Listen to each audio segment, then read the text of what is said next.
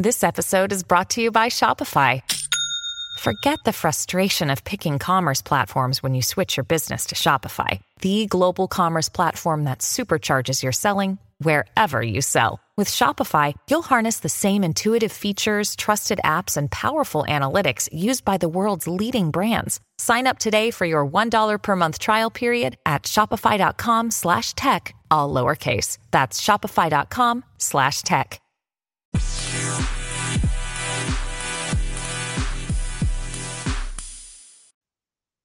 Welcome, welcome back in, all of you wonderful people, to Spicier Than Therapy, the podcast where we talk about polyamory, ethical non monogamy, neurodiversity, BDSM, kink, and all of the wonderful things that we think go into making a healthy, loving relationship. Hey, twin, what are we going to do today? The same thing we do every day, my love.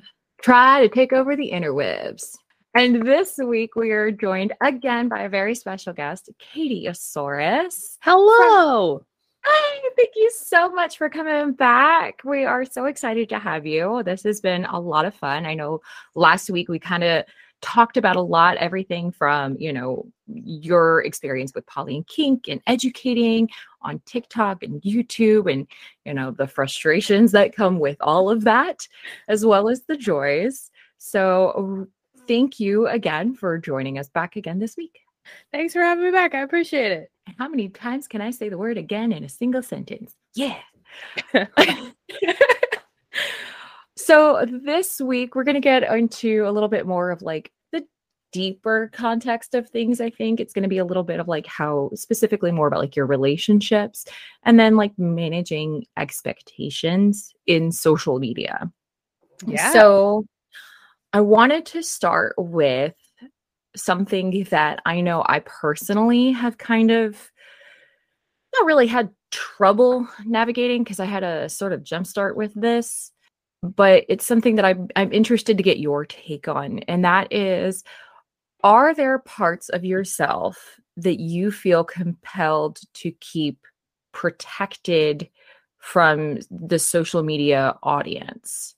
Oh no, I think I did the opposite thing. I think that I went in wanting to be radically honest and what that basically meant was just put like just putting all of my business on the internet. Um so I'm actually pretty open and pretty straightforward. I think. I mean, I think there's like a couple of things like I cry way more than I think people would expect. Like I I cry all the time about everything. Um but it's just hard to record a video while you're crying that's really cringy. Um uh, you know like that kind of thing. Um but yeah no i went completely in the opposite direction where i i didn't i mean i didn't expect any of this. Like i never expected any of this to happen. Um and so i didn't go into it thinking like oh i have to like keep this part of myself separate. I just went in being like i don't know i guess i'm gonna make some content. And now everybody knows all of my business. So that's fun but here we are You know, I, I think we have to keep some of our things separate just because we have so many family members that like to stalk all of our content. And, you know, we have very, very healthy boundaries with our family. Like, here's the things it's okay to ask us about. And here's the things it's not okay because it's, you know, it's our business, not yours. Have you run into that at all with any like distant cousin or third nephew twice oh, removed? Oh or- yeah, I mean, much, much, much closer than that. But honestly, like I like it was so funny. Like a family member who shall remain nameless got like all mad because I was I I was talking about kink on the internet, and I was like, you know, the name of the interview, like the name of the podcast. Was CatieOsaurus talks about kink. Like you knew what you were getting into. Like this wasn't like a like a surprise. I wasn't like, oh, come for the D and D surprise, and we're talking about heavy impact. You know, I was like, y'all know what you're getting into here, you know? Um, and so for me, like, I, one of the things that I, I've struggled with is that we have some, shall we say, less than understanding and less than accepting family members. Um, but I was like, I'm not to change what I'm doing because you don't like it. Like, you are a grown ass adult. You are, you know, a, like I am a whole person.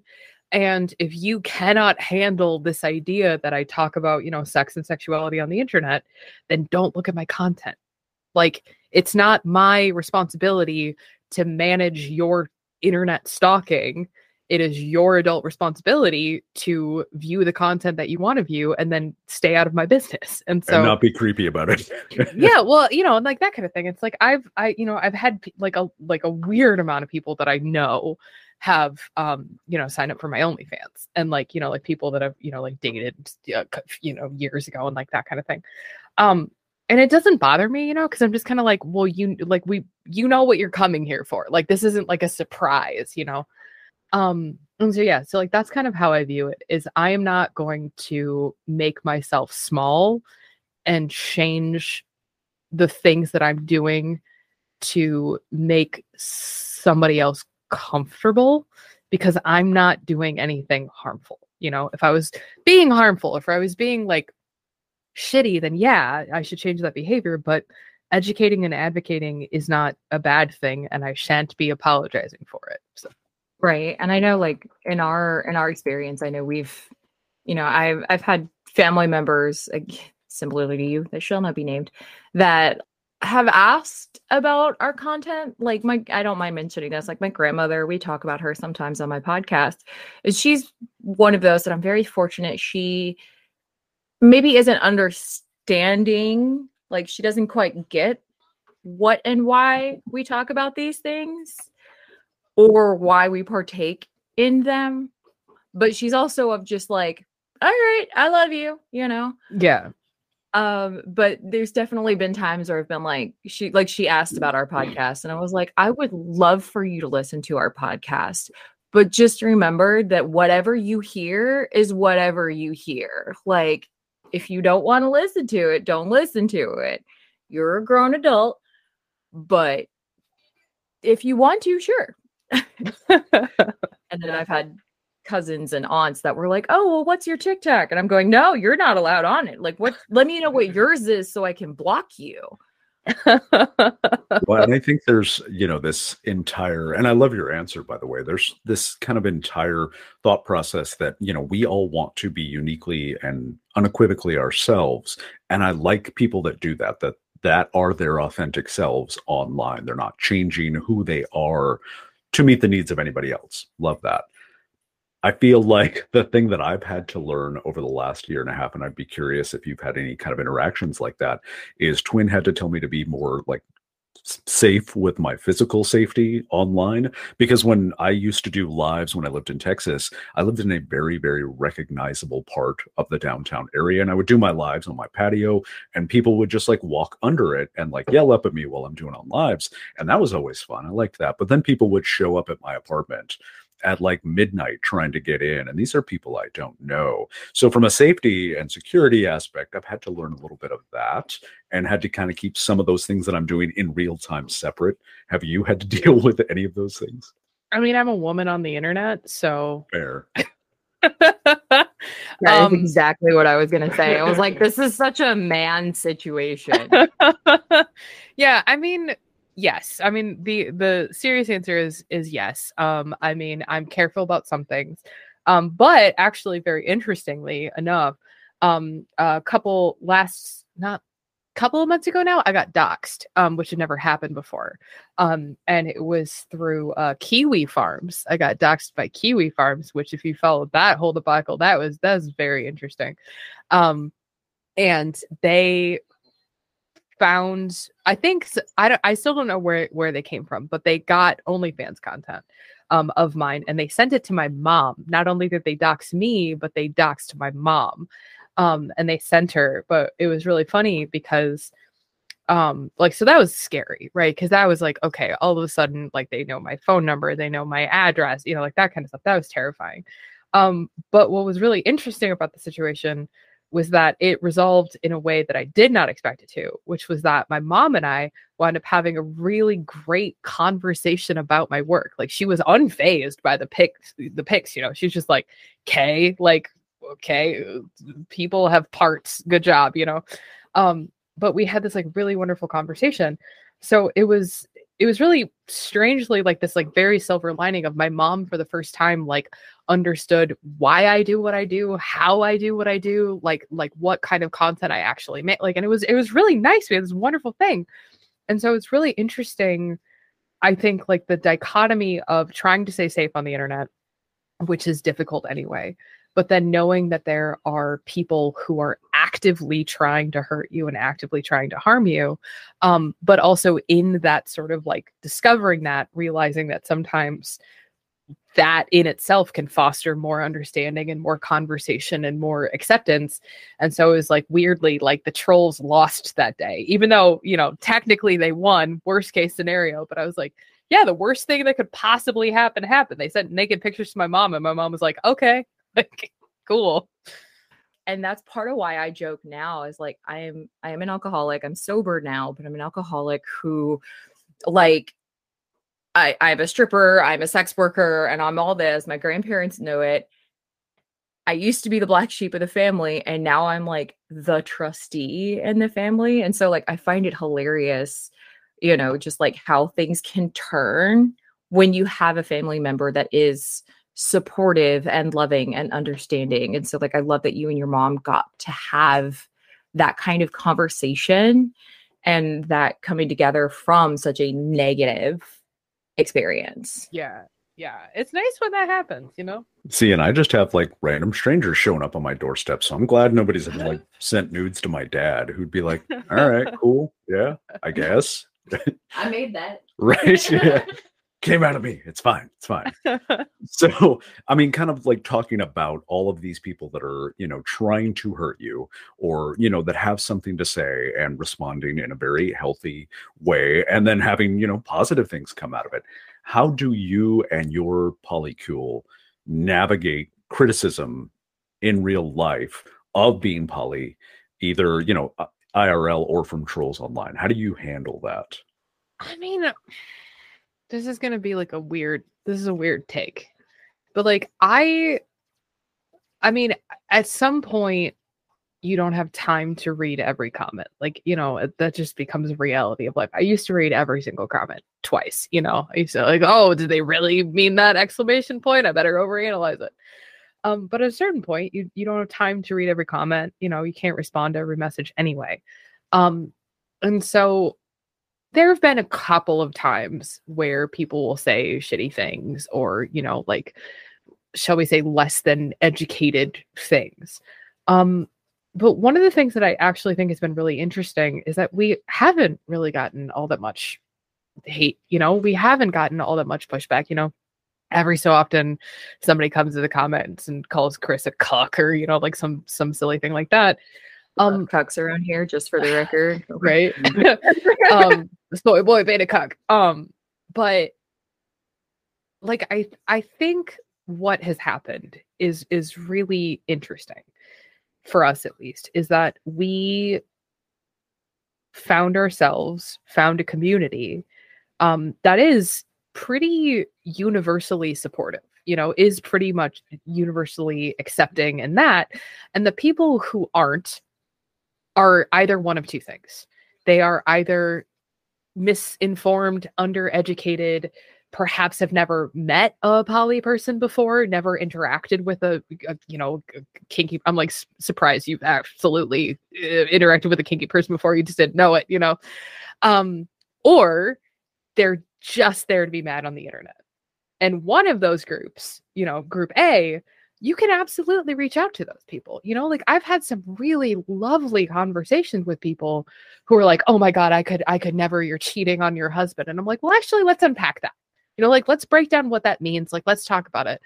Um and so as much as possible when people are shitty, I try to use it as a learning opportunity, as an education opportunity to represent um, we we very much prefer the term ethical non-monogamy to polyamory.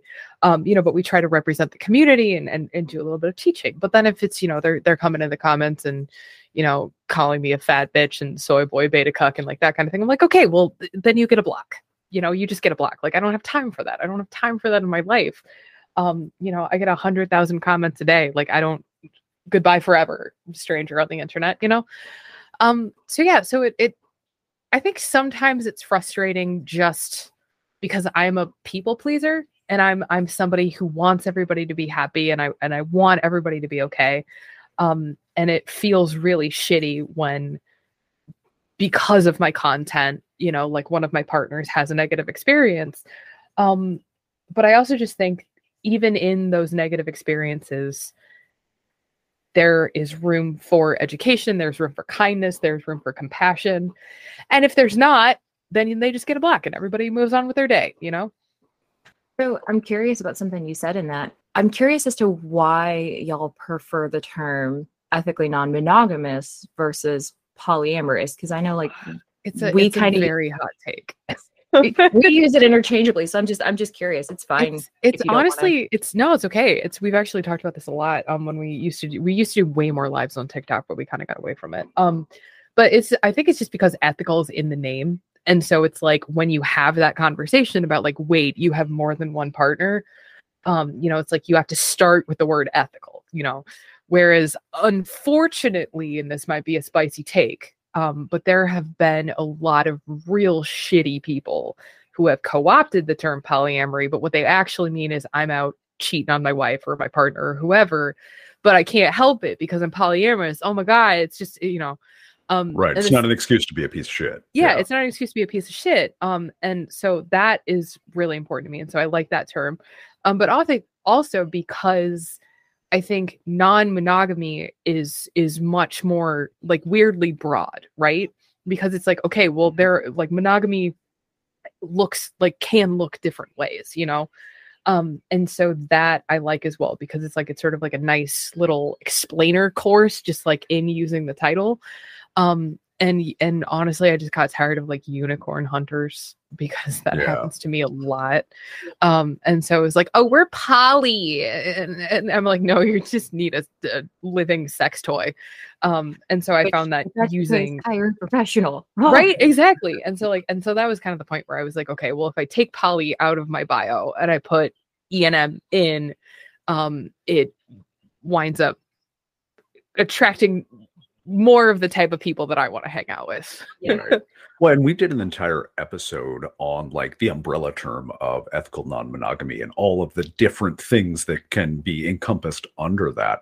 And we got a lot of great feedback on that. I think we just used poly for brevity, but Yeah. you're right. You know, a lot of those pieces of feedback because we get a lot of those questions and comments as well. Isn't that just cheating with, you know, extra steps, whatever? And, you know, I feel like we might have to start either using that or explaining it a little bit better.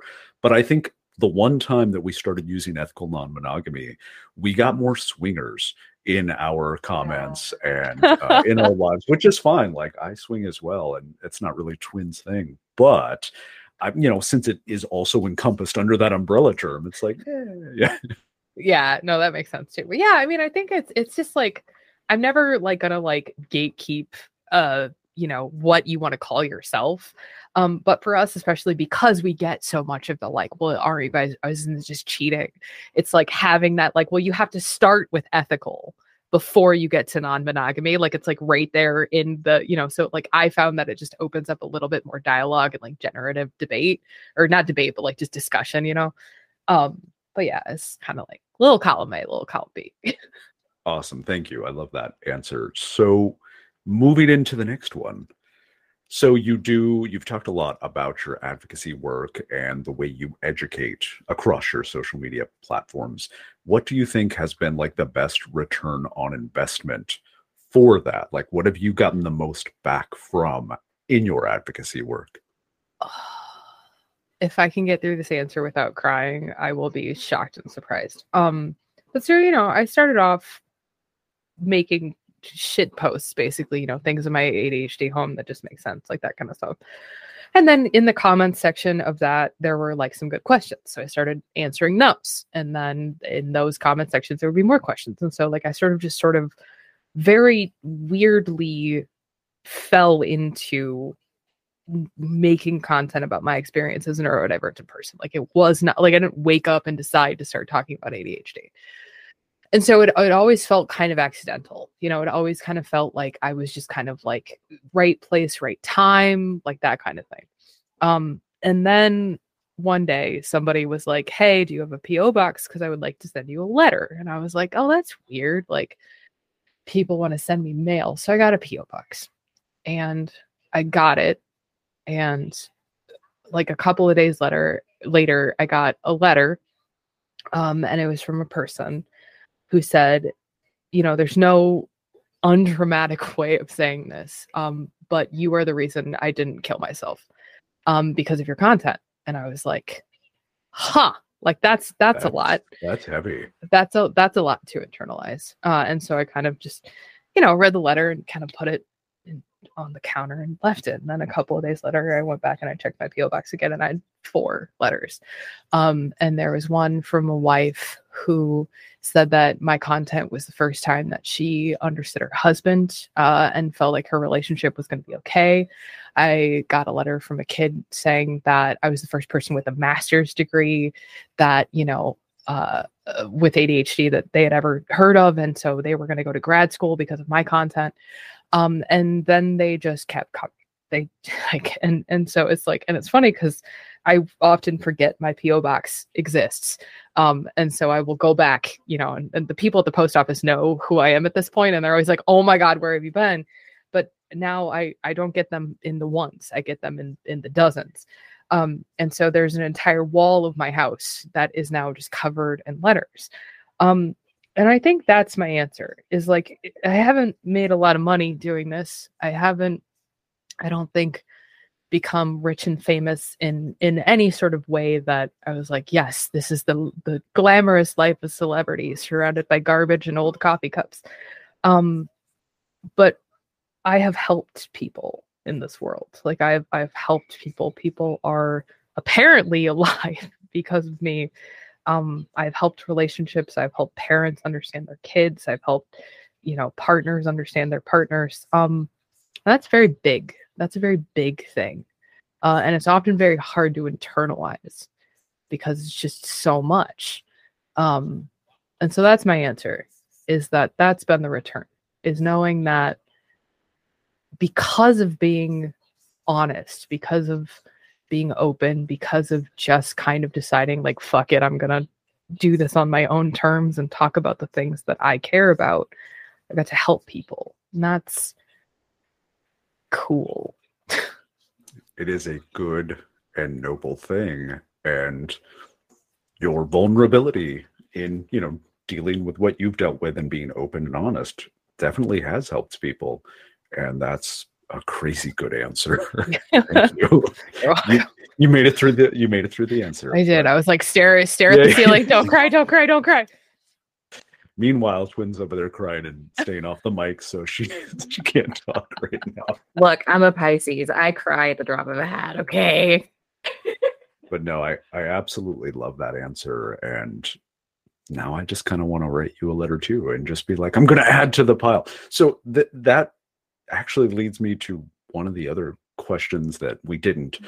prepare you in advance for. But because you have gotten so big and now you get dozens of letters and, like you said, 100,000 comments a day, how do you manage those social interactions and those social expectations when you're getting such high volume of communication in every different method on a daily basis? That's a really good answer question. Um, I don't know if I have a good answer though, because I mean, a lot of it is just I do my best, you know. Like I, I one of the hardest parts for me was when the number of messages that I was getting a day were more than the number of messages a day that I could answer. That was devastating. That was so hard for me to accept. Um, but so basically, what I what I try and do now is I have a lot like it sounds disingenuous, but it's actually it's a, I mean it's an accessibility tool.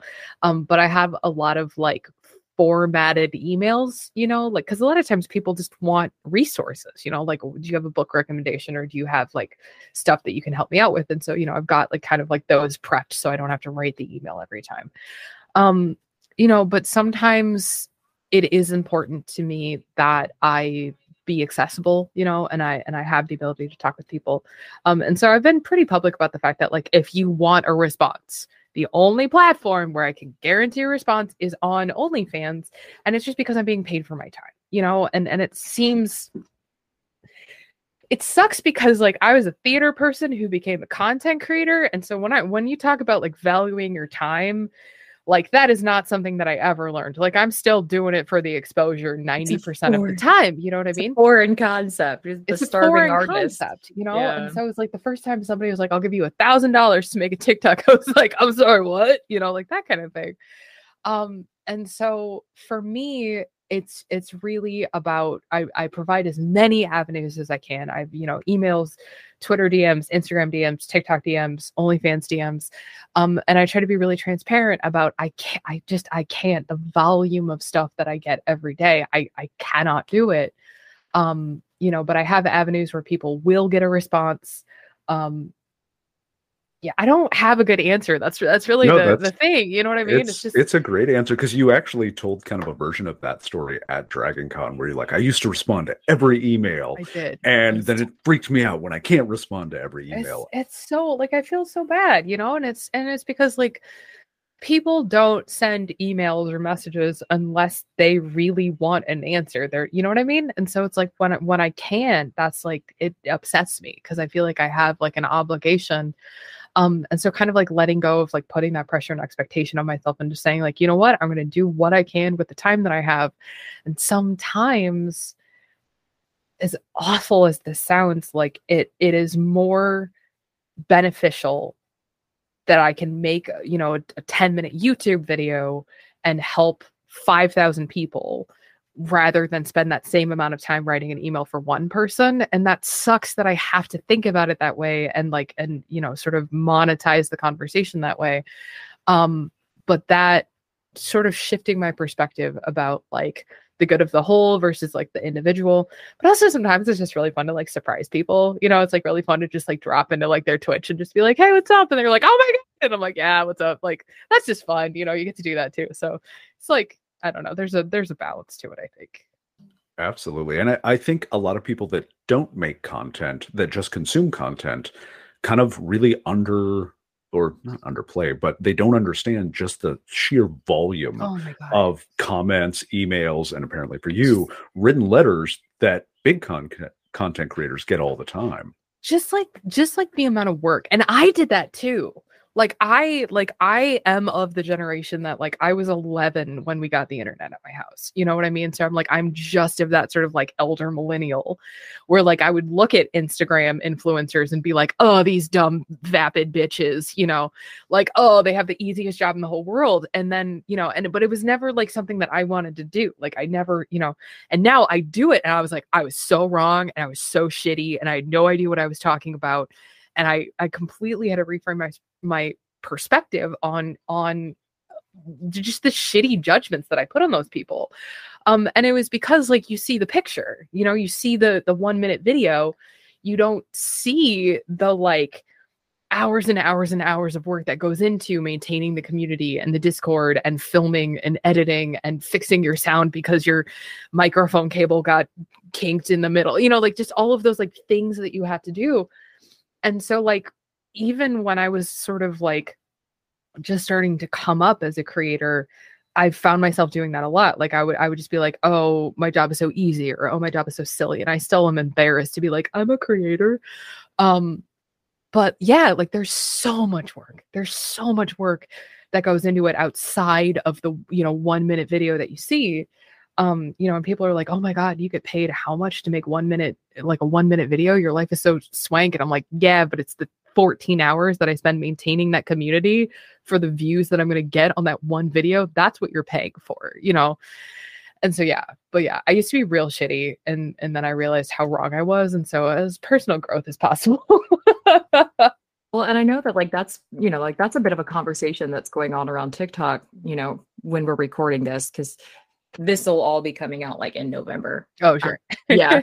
Uh, but you know, like I know like right now as we're recording this there's like the conversation around um the makeup artist Michaela something, I forget her last name. Um and it's because of this old soundbite of hers that's like resurfaced because people are trying to cancel her wherein she was saying, you know, she was it was part of a larger conversation, of course, but this one bit was taken out of context and it was like, I'm just now getting off work and it's 519. You know, like you guys don't understand how much hard how much harder my life is. And, you know, of course they're using that to be like, oh, you poor baby, blah, blah, blah. And the whole context of that video was she's like, I got up at six and started, you know, like my morning routine and started working at eight and I'm getting off at 519 like yes i work on 9 to 5 essentially and and people don't realize and you know i know this has been a conversation for sex workers for years of like yeah you see the pretty edited pictures that we're putting up on OnlyFans or Patreon or wherever but like you're not seeing the 13 hours of work that went into building the set fine tuning the costuming editing the photos lighting yeah like all these things and so i i'm curious oh god it's going to take me a second to figure out how i was going to phrase this. My my adhd meds like kicked in No while i was getting coffee like and i didn't realize they were kicking in until i started hyper focusing on the the coffee pods and then i was like oh we're here. Yeah. I forgot where i was going with all that. Uh, honey you it's it. all right. Very good point. There is a Yeah. lot that goes into that. What what I find interesting eh, from like just kind of the navigating the social expectations of communication aspect is the increasing volume of like business opportunity emails and messages we've been getting as opposed to just the you know regular hey can you give me more information about this? Can you give me a book recommendation for new doms or things like that? And because you know i come from the corporate world i still do a very corporate 9 to 5 job i still i have trouble like switching that off. So as soon as i see something business related come in it instantly gets my focus and i switch back into corporate brain does that happen for you? Because i'm sure those business opportunity emails come through with a bit more regularity but does it cause you to focus on them in a different way than you respond to others? Honestly i got a guy. I feel i feel really pretentious. I got i had like i had You i got a people. guy i got a guy uh because i had to because that was the problem is that i was i was getting so many emails um that weren't you know like that were like well okay that were like business opportunities and partnerships and that kind of thing. Um but the but the fascinating truth about being a creator is like i probably get between 5 and 12 like inquiries proposals a day. Um i would say of you know if we say we get if we if if i got 10 right we'll put it right in the middle. If i got 10 five of those are people wanting me to do something for free you know check out my game promote my podcast can you retweet my kickstarter like ambassador. like brand ambassador, like that kind of thing. Then, you know, so that's like half of them are just like people wanting you to work for free and use your name.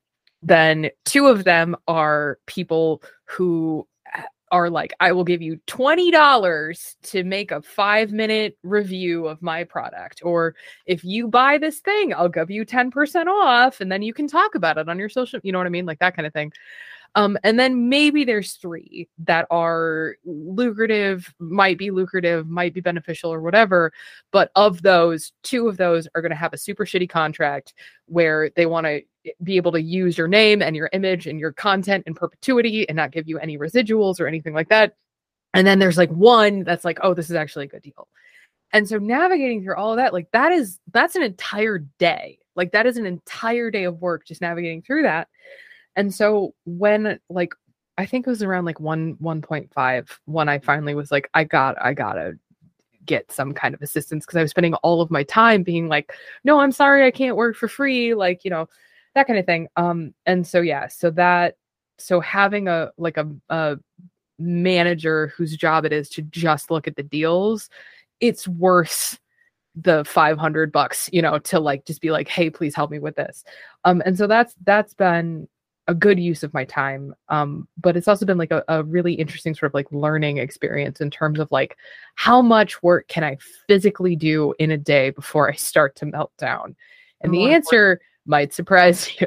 yeah. Well, and more importantly, it's how much do you value your own time and Yeah. peace? Yeah. Because that's that's a way that I had to start looking at it. Was like I had to put a value on and, and stripping taught me this. yeah. Um, I had to put a value on my time and peace and space. And that was not something I was good at yeah. at all until I started stripping. And then I realized, like, no, I'm sitting with you, I'm entertaining you. Hello, theater brain. Like, I am entertaining you for this finite amount of time. If you're not going to pay me to do so, I will go entertain someone who will. Yeah. And so, like, you know, everybody kind of laughs about it, you know, and, and and scoffs at it as like the sort of like fuck you pay me mindset. But honestly, like our time as creators, as sex workers, as whatever is just as valuable as anyone else's and you know it's it's kind of a it's kind of frustrating when people don't see that value or Mm. if we have a hard time seeing that value Yeah. And it's also weird too because like there's this like this weird expectation with like creators that's different than actors. You know, that's different than even, you know, like we'll say like CEOs or whatever, right? Because if if you have an actor who has an agent and a manager and, you know, a, a personal assistant, you go, "Oh, that person's a celebrity. Of course they have that," you know? And I was like, I remember the first time that I said out loud that I had gotten a manager, I got hate mail. I got hate mail Really? from people being like, "You're so out of touch. It's disgusting. That's so like, oh, like we come to you for like real and like, oh, it just turns out you're one of those like fake celebrities." And I was like, "No, I'm a person with ADHD who struggles with time management, and I'm getting a thousand emails a day. Like, fuck you." Um, but like, and I was so upset, and and so that experience, and like, I got like, and every so often I I'll, I still get like shitty comments from people, um, and it is, and it's very much about that like there's this expectation with content creators that you always are authentic and you're always you know you're just like this super approachable like like person and i try i try so hard but it's like a manager like a like a assistant or whatever like that is that's part of work. Like that's part of like how you make this work sustainable for a lot of people and just the pushback and the negativity even like when i took like my first brand deal was for glasses. I got a discount code for glasses and i got like hate mail and stuff about how i had like sold out and how i had like lost touch. I was like i get 10% off my glasses. This is i'm just we're not this is not world changing money here guys.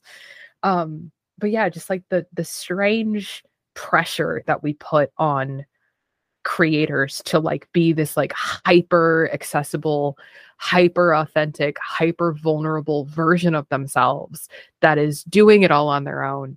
And i i frankly i just i think it's really unreasonable. And i think it i think it is also one of the causes of of so much creator burnout is because there's not a lot of transparency about like managers and and how many like big time influencers or you know and like creators have like whole ass teams you know i don't have a whole ass team i got like a guy you know um but like some of like the larger creators especially once you get into like the 4 million 5 million 6 million kind of follower like um Elyse Myers i love Elyse Myers content but she's represented by one of the biggest and best publicity uh firms in the industry and has like a manager and an agent and a talent manager and like a like and it's like that kind of thing where it's like oh my god Elyse like it's like again i love her content. She's hilarious and, and so funny. But it's like also there are thousands of dollars a month going into like pr and marketing like that kind of thing. And it's like we don't talk about that. There's not like a transparency there because it's like oh i'm just like you. And i'm like i have a manager Right. you know But at a certain threshold, you have to manage that because, Yeah, like you said, there's a not enough time and not enough bandwidth yeah because exactly. you will experience burnout just trying to keep up with just the regular demands of one or two platforms, much less 17. Yeah, exactly. And so it's like then there's a lot of creators, including myself, who are still doing most of that all by themselves. And I think it just leads to such burnout because the expectation is you have to do it all on your own, otherwise you're a sellout. And I'm like, that's such a gross mentality. I don't know. Well, and I have to wonder too, like, you know, there's there's conversations around um, ADHD and like accessibility and tools for us to succeed and things like that. And one of the podcasts I'd listened to in the past, um, I remember being kind of turned off by it because they were talking about how and you know this is kind of touching on your personal growth right like for me at the time where i was at I was kind of turned off by how they were talking about how like, oh, you should just get a house cleaner or you should, you know, get somebody like outsource as much as possible as a way to cope with your ADHD. And me with where I was at at the time was that was financially impossible at like Yeah. it is for a lot like a majority Yeah. of Americans, right? Yeah. And so I wonder, and I and I've caught myself doing this when we interact with people on our Discord server sometimes where I'm just straight up like, hey, I will not remember this because my brain is wired weird. Tag me later if I haven't responded. And you know, like I I will come back if I remember to, you know. Mhm. Um, and so I wonder like I- I wonder if we phrase it in a way not that we should have to obviously but if we phrase it in a way of going like hey this is what i need for me and my mental health to help cope with my disability so that i can function and help you guys better like i wonder if that would change the conversation around it and how much so like yeah. what sort of nuance that conversation would take on then Yeah. And honestly, like my my like really hot take is like I like I wish instead of uh, people thinking like, "Oh my god, you're a sellout," or it's like it's so I don't know unauthentic to have a manager. It's like no, like imagine how much more successful everybody could be if we normalized having support systems. Like I like again, like I think about like Elyse Meyer. Like I mean, she's so vocal about having like social anxiety and like struggling with like mental health stuff. It's like, can you imagine like how much like less successful she would be if she didn't have that support and she didn't have that team like it's fantastic that she has that and the fact that people want to judge creators for using tools and using support and like using their resources in order to like do the thing that they are passionate about it's like nobody gets mad at Jeff Bezos for having like a secretary you know it's like what are what are we doing like And I the don't know. business world has understood that for years. You have Yeah. to stratify in order to focus on the things that are important and actually get whatever the product is out. yeah I don't know why those same rules don't apply to this, to content creation. It should. I was just going to say because that goes along with the whole idea of like the morality thing, right? Behind wealth. And, and I forget who said this in a video, but they were using it as a they were saying they were using it as a way to explain like the difference in the party mentalities but i think it has more to do with like wealth disparity um as far as like at a certain point it of wealth it makes sense to have help yeah it makes sense because obviously you deserve that. You've worked hard to have that help versus, you know, like, oh, you don't deserve it yet. You haven't reached that level yet. yeah So like why why is that even a thing versus like you wouldn't because capitalism Right. oh my god look raging socialist so yeah but I just I, I find it so odd that in the corporate world, like Tier was saying, like in the corporate world, yeah, they understand that because obviously the C-suite would need help. They they need their underlings, like that's expected because they're still seen as like underlings, right? Versus you have a guy, you have a person who is your equal.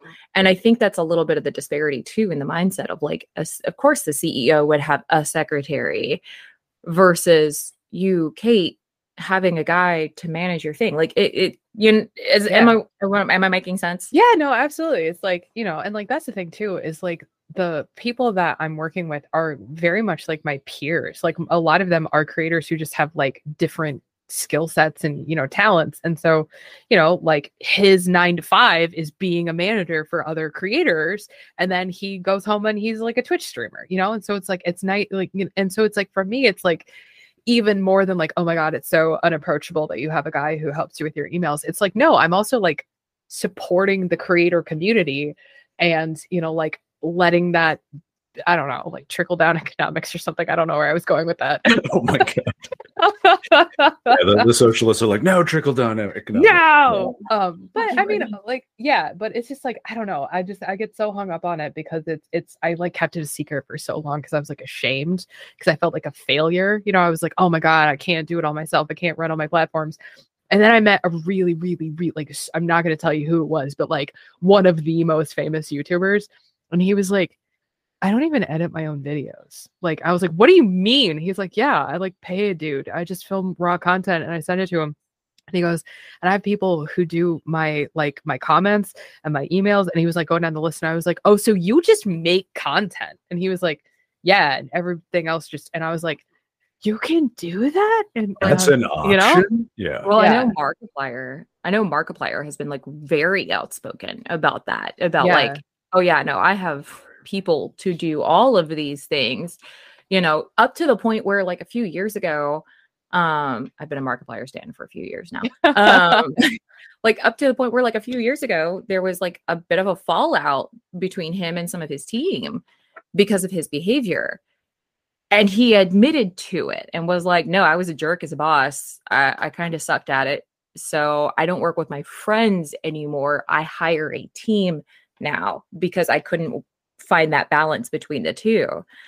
And so, like, I, uh, you know, kind of like what you were saying earlier, like, I, I wish there was more transparency with these larger creators like Markiplier, Septiceye, um, Elyse, like uh, all of these big creators i wish there was more transparency with them and like hey this is this is a team effort. Like yeah i record the video i record the content but then these other people help me as part of a support system and i, I wish we could like change the dialogue around that to be more of like acknowledging the fact that it is a support system. Yeah, absolutely. I really like that. I came onto your kink and polyamory podcast, and we've basically only talked about content creation. We really crushed this. Good job, everyone. Right? Yeah, we, we went off the rails pretty hard. We tangented. Oh no. How surprising. So, from a kink and poly perspective, what has been kind of the funniest change for you as your brand and as your social media platform has grown? um the army of burnt out, gifted, and talented submissive brats with a praise kink that have made themselves known to me. There's like merch and stuff now, which I think is delightful. That's that's like one of the fun because I like I just coined that as a joke one day. Um, i And then never I was- felt so seen right? I as heard when it I heard that oh my god i was I like hear it's a lot. that I think also just honestly just being able to be more on- honest uh, just about like who I am, you know, because it's like, yeah, I'm kinky. Who the fuck cares? Like, you know, like that kind of thing. Because I used to be like, oh, I should feel shame and guilt about it. I was just like, nah, it's what I'm into, and that's okay, you know, like that. Well, and what would you because I mean 90% of my FYP is like kink content creators and educators and the other 10% is like cat videos and stuff. But what would you like to see more of in kind of the kink education community? more conversation about disability and neurodivergent inclusivity and accessibility. Like there's like because i am i am neurodivergent but i also have a physical disability. I have a condition called myoclonic dystonia which is a very expensive way of saying that sometimes my muscle sees what i don't want them to. Um and just the number of and well and that makes me a little bit of a fall risk and sometimes it's hard for me to get around. Um and just like the number of like dungeon spaces and stuff that i have gone to that are not accessible like they're just not accessible period. Um i feel like we're really doing a disservice to a broad sort of cross section of the kink community and saying like yes it's fine if you want to be kinky at home. Yes it's fine if you want to be kinky on your own terms but you have to be kinky at home because we cannot invite you into this space with us and like invite Right. you into that larger community. And i think that's a shame you know um and so that's that's a big thing for me. It's just talking more about accessibility and inclusion rather than just always focusing so much on just like I feel like we talk so much about consent. And it's Right. like yeah that's great. That's amazing. Let's always have that conversation. But also let's talk about how to make consent accessible you know? Absolutely. And thank you for highlighting that and unintentionally plugging the episodes you, dear podcast listener, will hear two weeks after this one because we're doing episodes on disability in kink and POC inclusion within the kink sphere. So thank you, Catie, for That's plugging our upcoming episodes. love that So all of that leads me to I know we got to wrap up here, but I did have one quick question, just one theater kid to another that I'm very Okay. excited. Oh, I'm so ready. Okay.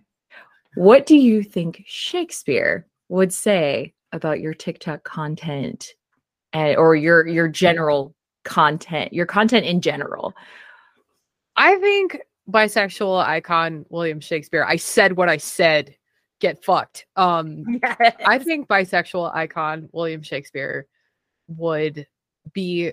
I was like, okay, this is. I know that we're running out of time, but it's so weird that you say that because I had. I sometimes I get really sad about really dumb things. Um, and the other day I got really sad that William Shakespeare never got to find out about Twitter. Like I was just like, I was just thinking, like, what would William Shakespeare's Twitter account be like? And then I started thinking about like all of the fascinating people from history that like never got to have a Twitter. And I don't know why like that's where my head went. but here we are. Come on. Um, and so I think that William Shakespeare, his whole thing was, I think, being fascinated in the human condition. I think he was fascinated with with the truth of humanity, and I think he was a deeply passionate and deeply um, interested person. Um, I don't think he ever sought to be interesting. I think he just was.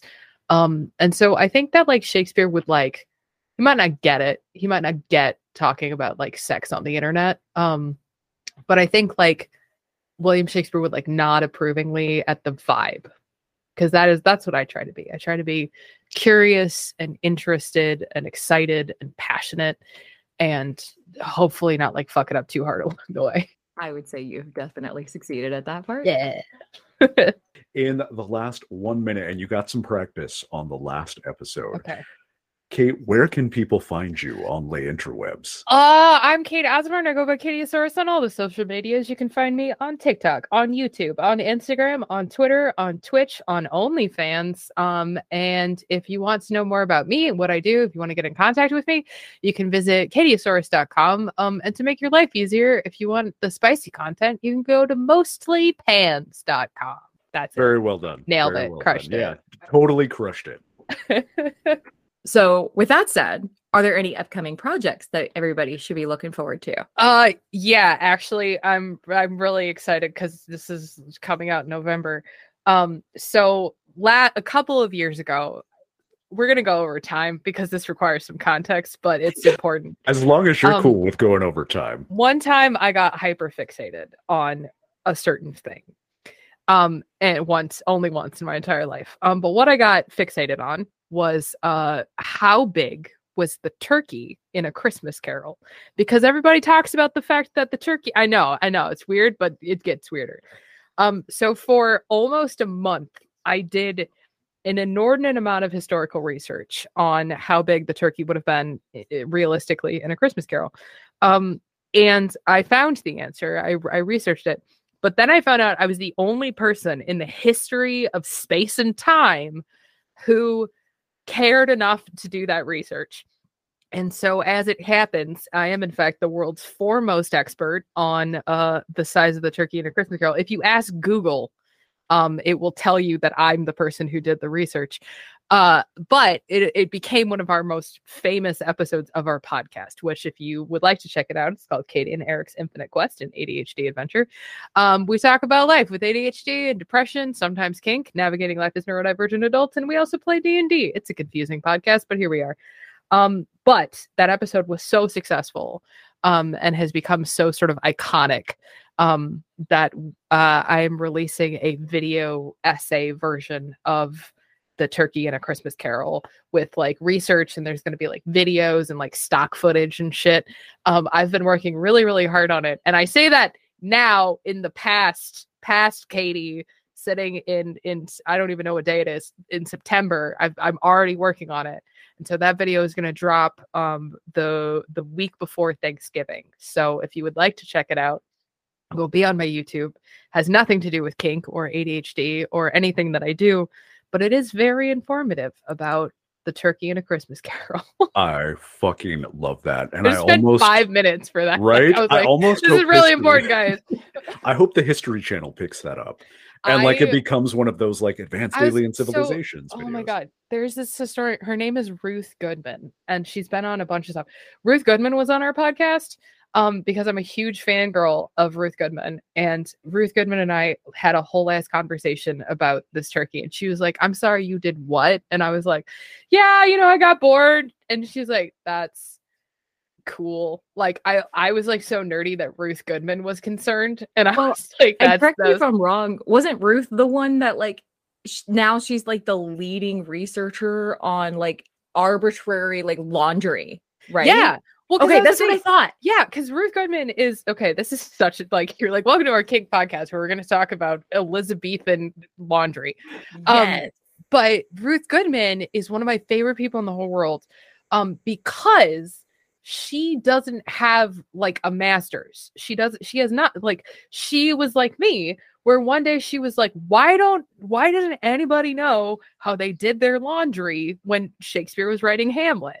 And so she got really curious and she did a shitload of research and she just started talking about it and doing her own research. And now she's written like a bunch of books and she's on all these shows and everything. And I was like, I want to be Ruth Goodman when I grow up. Like, that's just what I want to be. Uh, and so I started with the turkey and a Christmas carol. And here we are. I love that so much. Like that is so near dear. Like I remember that podcast episode and I was just like so excited because I was like, I remember this one. And I remember like listening to that and going, that is absolutely something I would do. Cause I've I've gone on tangents like on like in my spiritual work, literally just for the same reason. Cause I was like wondering, you know, like I wonder what happens if this and this and that. It just like all of a sudden Yeah. I'm a You're like month deep of research. right and i just like it because it's like a like also it's something that like people now know about me and so like i'll go to conventions and i'll be like on panels and it'll be like okay time for an audience q&a and like every fucking convention somebody will walk up to the microphone and be like um how big was the turkey in a christmas carol and i'm like let me tell you about the turkey in a christmas carol And then the Um, panel becomes just about that. and then Erik sighs deeply and thinks about all of his life choices that led us here. So that's that's fine. That's awesome. We actually got invited to speak on a panel next year at Dragon Con. That's so, So, cool. yeah, what are we're gonna gonna, be- are gonna be on? We're going to be talking about um, sex i uh, during a zombie apocalypse. Yeah. So yeah, Yeah. that should be that should be real fun. Yeah, come see us at Dragon Con Frolicon, and if uh, you're in or around the New Orleans area on November 17th, come see Twin and I do a performance at the Dom Experience. Uh, so fun, fun, fun. Yes. Well, thank you again, Cate. I, I truly appreciate you coming on. Like I, I know I've been fangirling this whole time. So it's it's meant a lot to have you on here. Thank you so much for having me. Yeah. And as always, dear listeners, my darlings, my loves, my babies, be good to yourself, be good to others, give yourself grace, love, and patience. And more than anything else, go out and do some dope shit. Goodbye.